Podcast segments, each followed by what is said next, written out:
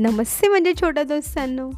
मी विजया गायकवाड आणि आपण ऐकत आहोत कथा संस्कार माला आज आपण ऐकणार आहोत आबा महाजन लिखित ठोंब्या या बाल किशोर कादंबरीचा पुढचा भाग. आपण ठोंब्याचं अफलातून स्वप्न ऐकत होतो. तो ते स्वप्न त्याच्या मित्रांना सांगतोय. चला तर मग काय गंमत जम्मत घडतीये ऐकूया. तुला सांगतो टिल्लू आज की नाही मला स्वप्न पडलं. कसलं रे कसलं? टिल्लूनं उत्साहानं विचारलं. शक्तिमानचं स्वप्न. शक्तिमानचं स्वप्न? होय. यावर टिल्लू म्हणाला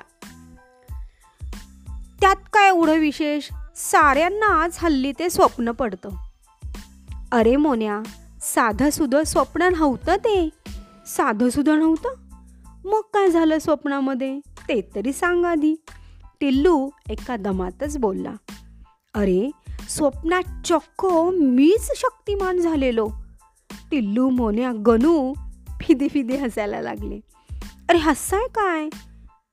अरे बरं बाबा नाही हसत आम्ही. सांग तू सांगत राह पुढे. असं म्हणत टिल्लू पुन्हा तोंडावर हात ठेवून हसायला लागला.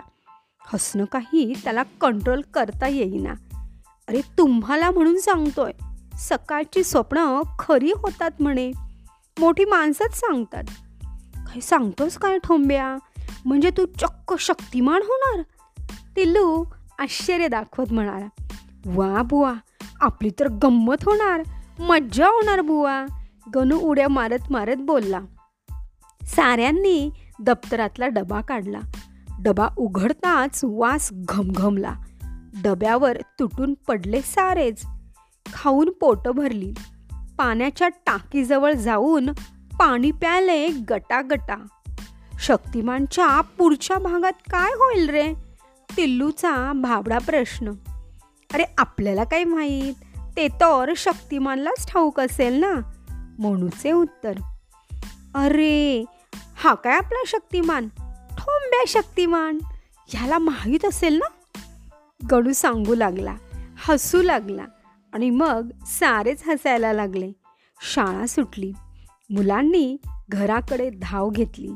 जेवणं आटोपली. दुपार होत होती.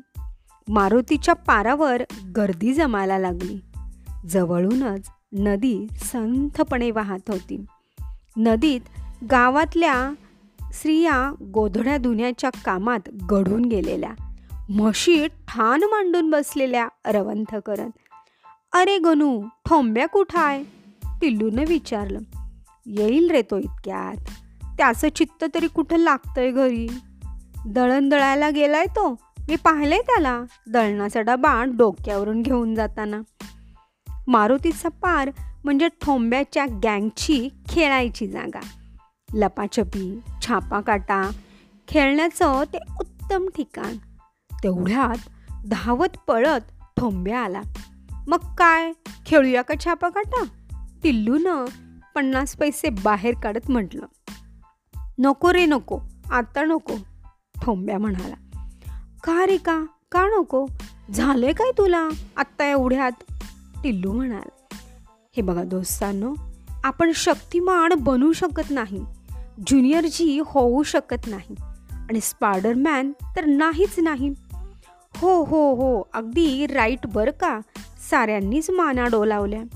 आपण कधीच त्यांच्यासारखे होऊ शकणार नाही. आपण साधी सुधी पोरं गणू म्हणाला. अरे पण आपण त्यांच्यासारखं धाडसी डॅशिंग गुणी आणि हुशार नेहमी दुसऱ्यांना मदत करणारी आणि संकटात धावून जाणारी गुणी मुलं तर होऊ शकतो ना? ठोंब्या म्हणाला. हो हो नक्कीच सारीजण म्हणाली. मग काय द्या टाळी. सारांनी एकावर एक टाळी दिली आणि घेतली. आणि सर्वात महत्त्वाचं असं की ह्या पावसाळ्यात प्रत्येकानं झाडं लावायची जगवायची अंगणात आणि शेतात सुद्धा. हो शाळेतल्या सर्व मित्रांनाही सांगूया आपण. झाडं लावू हजार झाडं जगू हजार. मंदिरातल्या मारुती एकटक नजरेनं सारं हे चित्र पाहत होता. एकाच जागेवर. नदी संथपणे वाहत होती. झाडावर पक्षी विसावले होते. विसावलेल्या नजरेनं पक्षीही ठोंब्याच्या गँगची मजा पाहत होते. फांदीवरल्या पानाआड तर मित्रांनो असं होतं हे ठोंब्याचं अफलातून स्वप्न. शेवटी हे स्वप्न स्वप्नच असतं ते खरं होणार नाही हे ठोंब्याला आणि त्याच्या गँगला समजलं. आणि मग त्यांनी झाडं लावण्याची छान कल्पना प्रत्यक्षात आणली. धन्यवाद.